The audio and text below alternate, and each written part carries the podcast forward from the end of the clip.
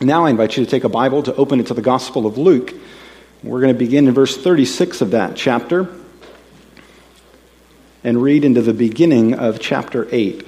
But the Gospel of Luke, chapter 7, starting in verse 36, if you're using one of the Bibles that's provided for you, you're going to find it on page 864. Luke chapter 7, beginning in verse 36, page 864. It says, One of the Pharisees asked him to eat with him. And he went into the Pharisee's house and took his place at the table. And behold, a woman of the city who was a sinner, when she learned that he was reclining at the table in the Pharisee's house, brought an alabaster flask of ointment. And standing behind him at his feet, weeping, she began to wet his feet with her tears and wiped them with the hair of her head, and kissed his feet, and anointed them with the ointment. Now, when the Pharisee who had invited him saw this, he said to himself, If this man were a prophet, he would have known who and what sort of woman this is who is touching him, for she's a sinner. And Jesus answering said to him, Simon, I have something to say to you. And he answered, Well, say it, teacher. A certain money lender had two debtors. One owed 500 denarii and the other 50. When they could not pay, he canceled the debt of both. Now, which of them will love him more?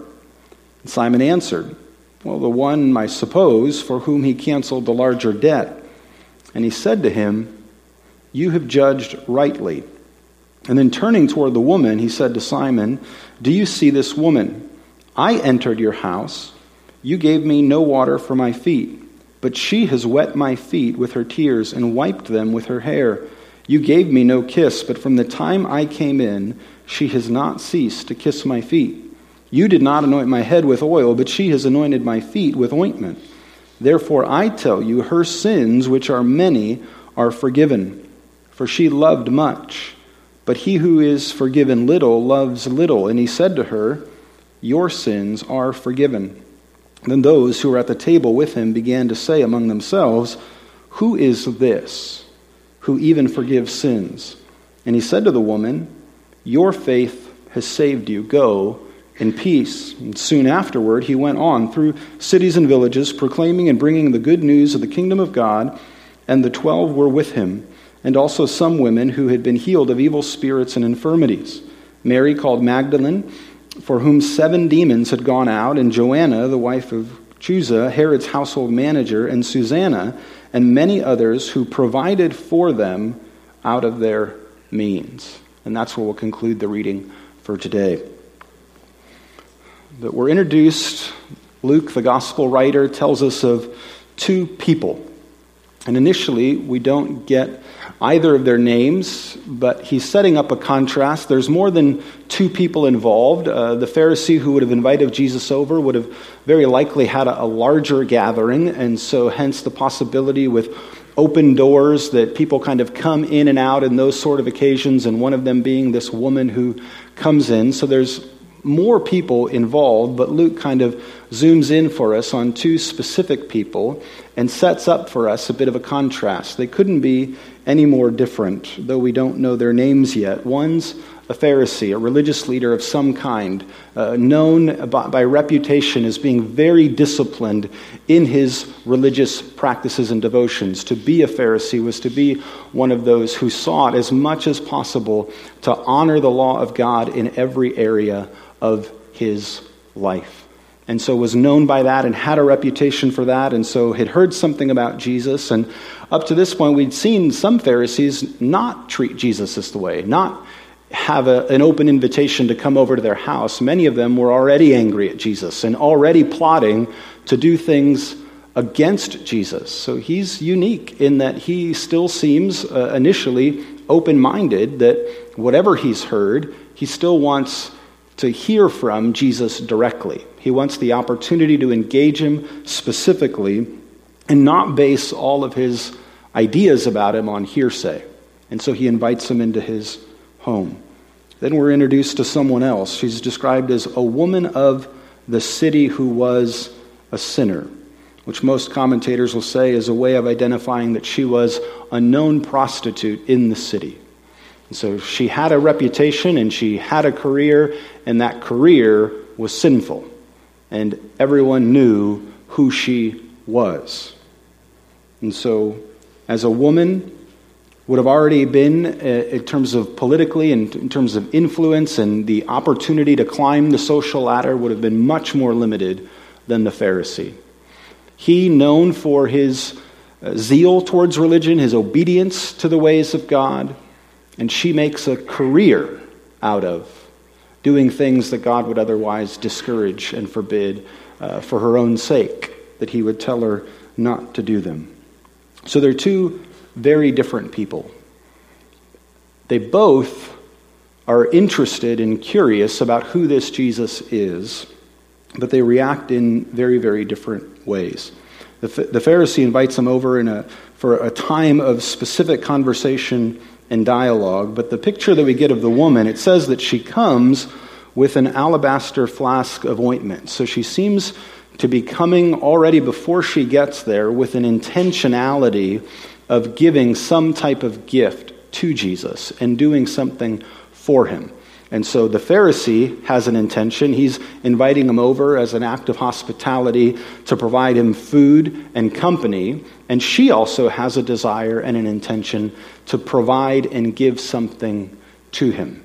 But then at that point, almost everything else that happens is not, we, we can safely assume, according to the plan that she would have had. Because she's bringing this to do a certain type of anointing but what we then get is this sense that as Jesus is reclined, and so most tables being very low or just sort of on a rug in the ground, everyone's kind of leaning into the middle but laying down, not sitting on chairs. She, as she gets closer to Jesus, becomes overwhelmed at the prospect of being able to meet him and to do something with him. And so she actually just falls to her knees. And she starts to sob. And it's the type of sobbing you can't manufacture. I can't just in my own mind right now say, okay, now make those tears come. But it's enough tears to come that she starts to, to get his feet wet because they're not just dripping down her, but they're dripping on his feet.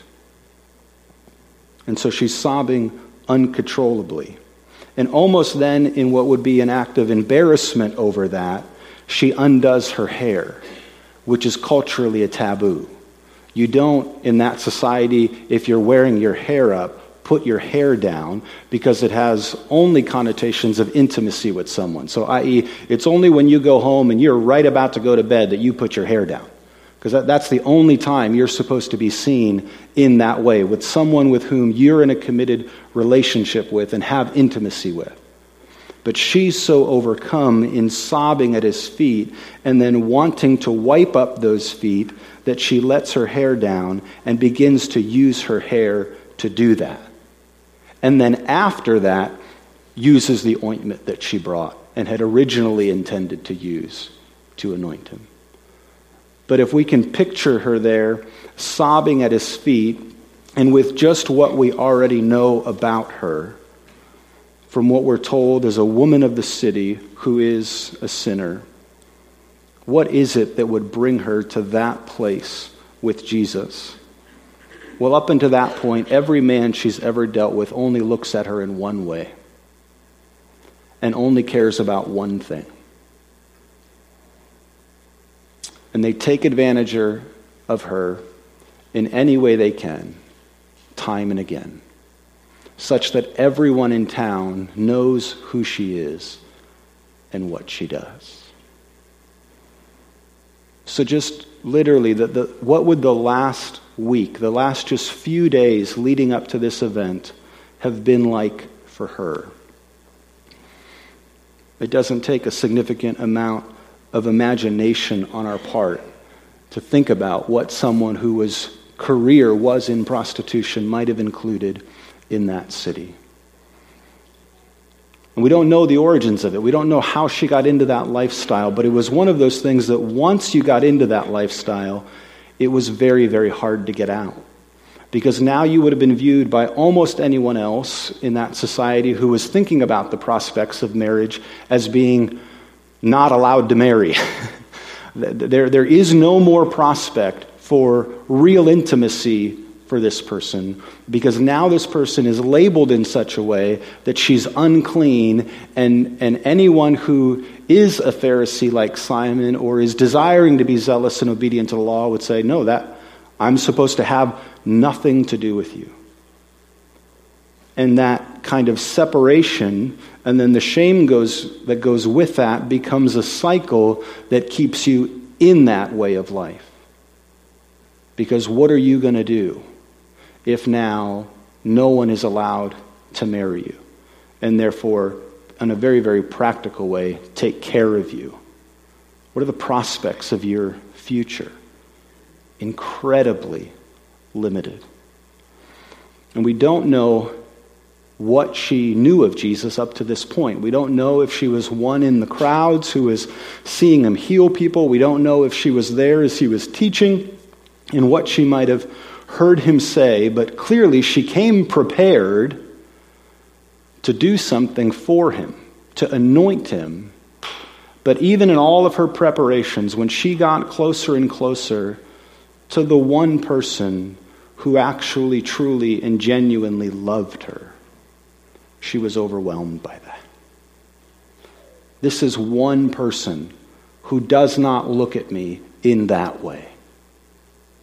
This is one person who does not, in looking at me, only think of me as capable of a few things.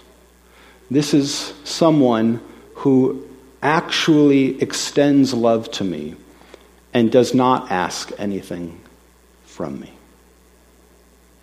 And so she's sobbing. To, to actually meet someone who cares about her for who she really is, in spite of what she does and in spite of how everyone else views her. And so she makes a completely, what would otherwise be an embarrassing scene to put her hair down and to wipe his feet and to anoint him. And we get the sense that she's breaking some cultural taboos when then the Pharisee says, okay, this guy clearly is not a prophet. because if this guy knew who it was that was right now being inappropriate, he, he, he, again, he would separate himself. That's what he's supposed to do. He's supposed to say, Get away from me, have nothing to do with me. I don't want to become unclean. I don't want people to think anything about me that would question my character or my integrity. And then Jesus tells us what his name is, and he says, Simon, I have something to say to you. Simon says, Okay, say it. And then he tells a parable about two debtors.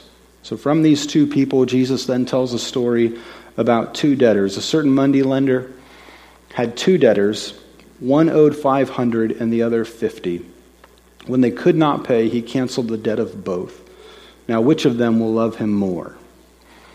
Now, one of the shocking things about this parable that Jesus is telling is that he tells it as two people equally in debt to the same moneylender that for Simon the Pharisee would have to be a little troubling. Wait a minute.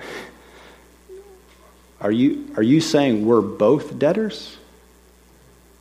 Are you, didn't, didn't you, don't you know the differences between us? Don't you know that I'm someone who's committed my life to following the ways and the law and the will of God and to the best of my ability? I have a, a zeal and a passion to do uh, what I understand the law to say. And she's someone who professionally makes her living violating some of those very laws? And you're saying we're both debtors. It's part of the offense of this story. Is that is precisely what Jesus is telling him. That both of you have a debt as it relates to the ultimate giver, the God who has given us everything, life and breath and being. And that's the implication of this. That they they both need something from God. They might have had very different lives and have a very different trajectory in the immediacy of their futures. But both of them have a fundamental need for forgiveness. They both need forgiveness. That's part of what Jesus was driving home when he taught all of his disciples how to pray. And he said, Pray, you know, give us this day our daily bread and forgive us our debts. And what he does is he brings together two things our primary physical need and our primary spiritual need. And so, another way to rephrase that is to say, You and I need forgiveness like we need food. We all need it. None of us can live without it. Every one of us needs forgiveness. It might be forgiveness for different things. Surely it is. There are different types of sin and there are different levels of harm that we can cause to other people depending on the nature of our sin. But there is not a single one of us who does not need forgiveness, who's lived a perfect life even in our best attempts to follow him. And so, from this, there's only one conclusion that's drawn. Jesus asks the question So, who do you think would love him more? Which is a fascinating question because he could have just as easily asked, Who do you think will be more thankful? But he doesn't. He says, Who do you think would love the lender more? And Simon, there's a bit of almost reluctance in his answer in verse 43 when he says, The one, I suppose, who was forgiven, for whom he canceled the larger debt. But he sees the logic, he sees the conclusion. If they both need forgiveness, and one is forgiven for a lot more, then that person would seem to be the one most likely to love back. And so he has to think that through. What does this mean about me? I've lived my whole life this way, trying to do all these things. She's lived her life this way. But Jesus is getting me to confront the reality and come to the conclusion that as it relates to forgiveness, she's actually at an advantage.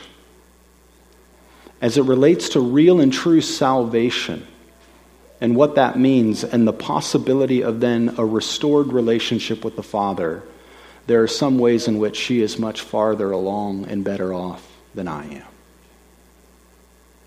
And that completely flips his worldview around. And some of us still today, if we're just asked the basic question, you know, who are the people that are saved? And how do we become saved? And we were supposed to detail a list. We'd say, well, someone who really goes to church every Sunday, who helps and volunteers and builds a habitat house on the weekend every now and again, and someone who gives money to good cause. We'd make this list of all these things that we as people can do.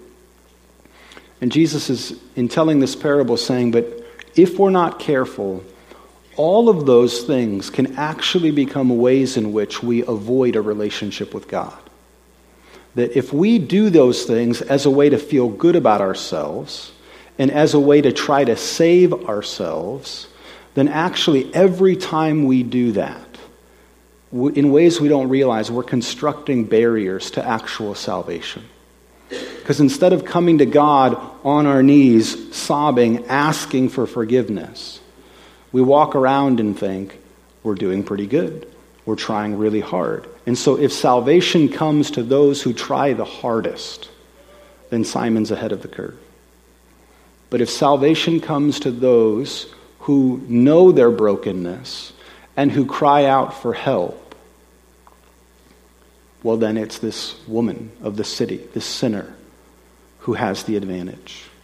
Because she won't spend two seconds trying to justify the possibility that she could save herself.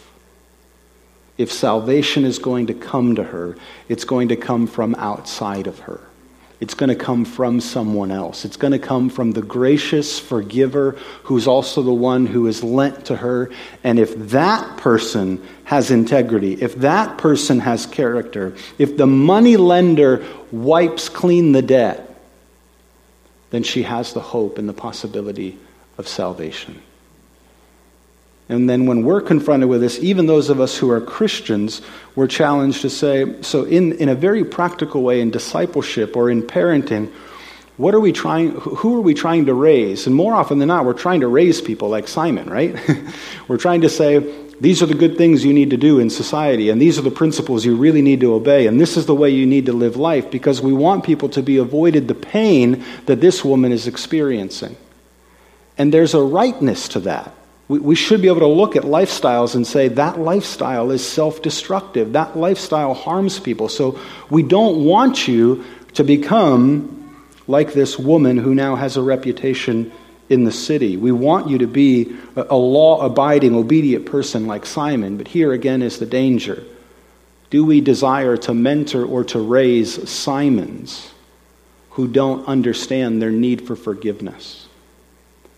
And who, in all of their religious endeavor, ultimately avoid a true and genuine relationship with God? I hope we would say we don't desire that. We don't want anyone to think about serving in the church or leading a small group or serving at a soup kitchen or donating some money as the ways in which they earn any favor with God.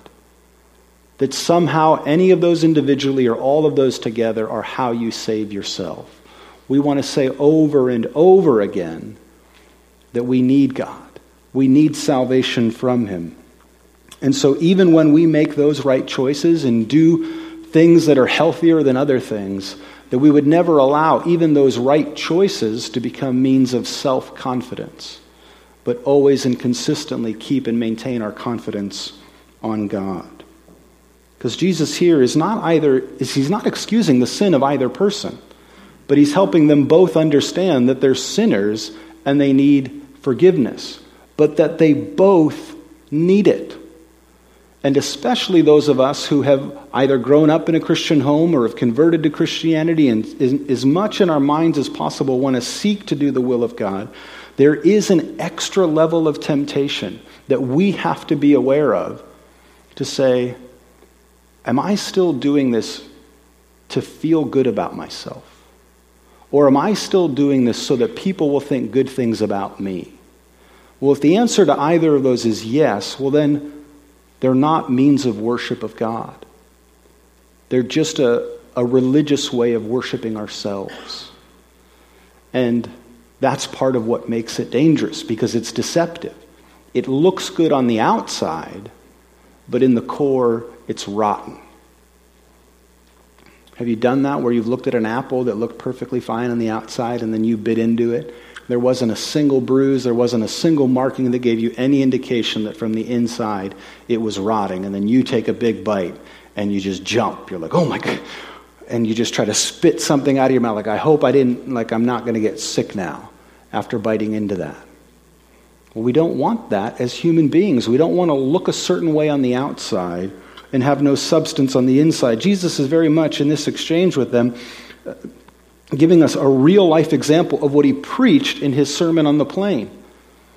This woman comes weeping, but she leaves in peace. And he says, Woe to you who laugh now because you're not going to be laughing at the end. And we see that reversal go on. She comes in completely broken, and then he says to her, Go in peace. Simon starts off thinking he's got it all together. He's the host. He can invite him in, he can have the party, and maybe he'll just learn a couple of things.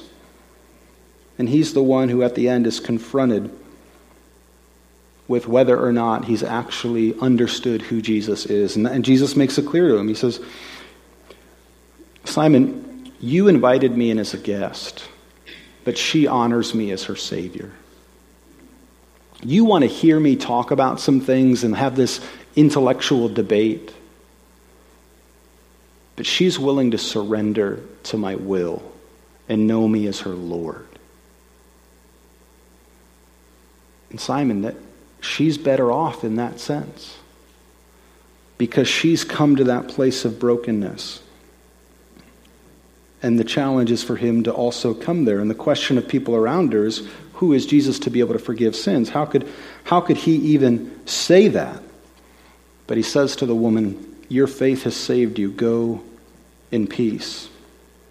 One of the reasons we then went into chapter 8 was so that we could see yet again more information, another contrast that so this happens, and then soon afterward he goes on proclaiming the kingdom, and all kinds of people come. And then we get a description of another woman named Mary called Magdalene, from whom seven demons had come out. So she was a demon possessed woman who also would have had almost no prospects of a future, of a hope. People would have looked at her and said, Get away from her, have nothing to do with her. That's a possessed woman. No one was saying, Hey, I think maybe if we went out, you know, we get to know each other and uh, we'll just see where this goes. Everyone would have avoided her, except that Jesus healed her and restored her. But then we're also told of people who weren't possessed by demons, they're actually very well off. They have connections to people of political power and they actually help fund and finance the disciples in their traveling. It says that there's Joanna, the wife of Chuza, Herod's household manager, and Susanna, many others who provided for them out of their means. What that's saying is they had some money when they converted to Christ. They then offered some of those resources to practically pay for and fund the traveling of the disciples and Jesus himself. So, again, money's not the barrier to the relationship. Having religious zeal is not the barrier. Jesus is available to everyone. But it is sometimes the poor and the powerless who recognize it first. But all of us, even those of us with political connections, with influence, from a good background, who try really hard, can still find that very peace that this woman found, but we have to find it in the same way. We can only find it when we acknowledge our sin and our dependence upon Him. We can only acknowledge it when we come, not making demands from Him, but for pleading and begging for forgiveness. Not telling Him what our resume is and all the things that we've done and how He should be so glad to have us, but when we can confess and acknowledge, acknowledge to Him our sin and our brokenness and ask Him to be the one who can restore new life to us. A very practical level, some of you are still challenged to think this. You think that if you just spent the last two years trying any number of drugs, having multiple relationships with people, just kind of living life your own way on your own terms, one of the temptations that Satan is pressing on in your mind is that because you've done all those things, you can't be saved. There is no future, there is no hope. You chose your path, and that path is settled. That's how Satan operates. Whenever we then sin, to add shame to sin in such a way that we then don't come to Christ for forgiveness. Because we know that if we had to come and present all of our good behavior and all of the good things we've done, the list is not very long. Uh, Russell Moore put it this way He said, Satan, for a vulnerable woman who's pregnant and contemplating an abortion, Satan is pro choice on the way into an abortion clinic. And after someone has an abortion, he's pro life on the way out. In other words, whenever we make a decision, he then adds to that decision a level of shame and guilt that in this wife's mind, in this woman's mind, he would have been saying, Don't go in that house. Don't go in that house. He can't help you. Everyone knows who you are, everyone knows what you've done. Don't go in the house. Don't go at his feet. What, what is he going to do with you?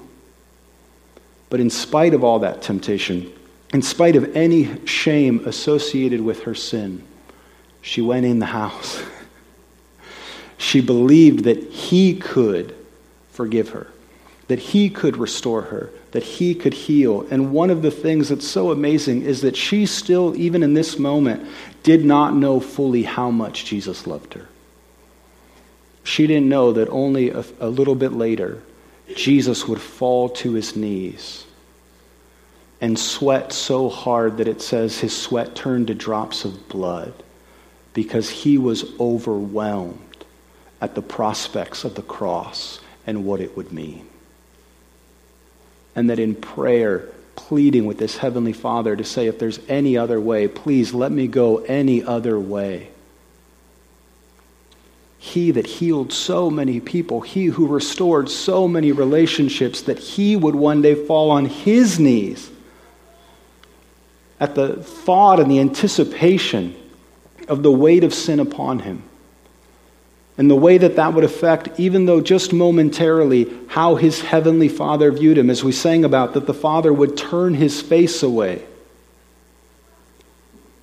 When Jesus would bear the weight and the shame of sin for her so that she could be set free, so that she, in fact, could go in peace.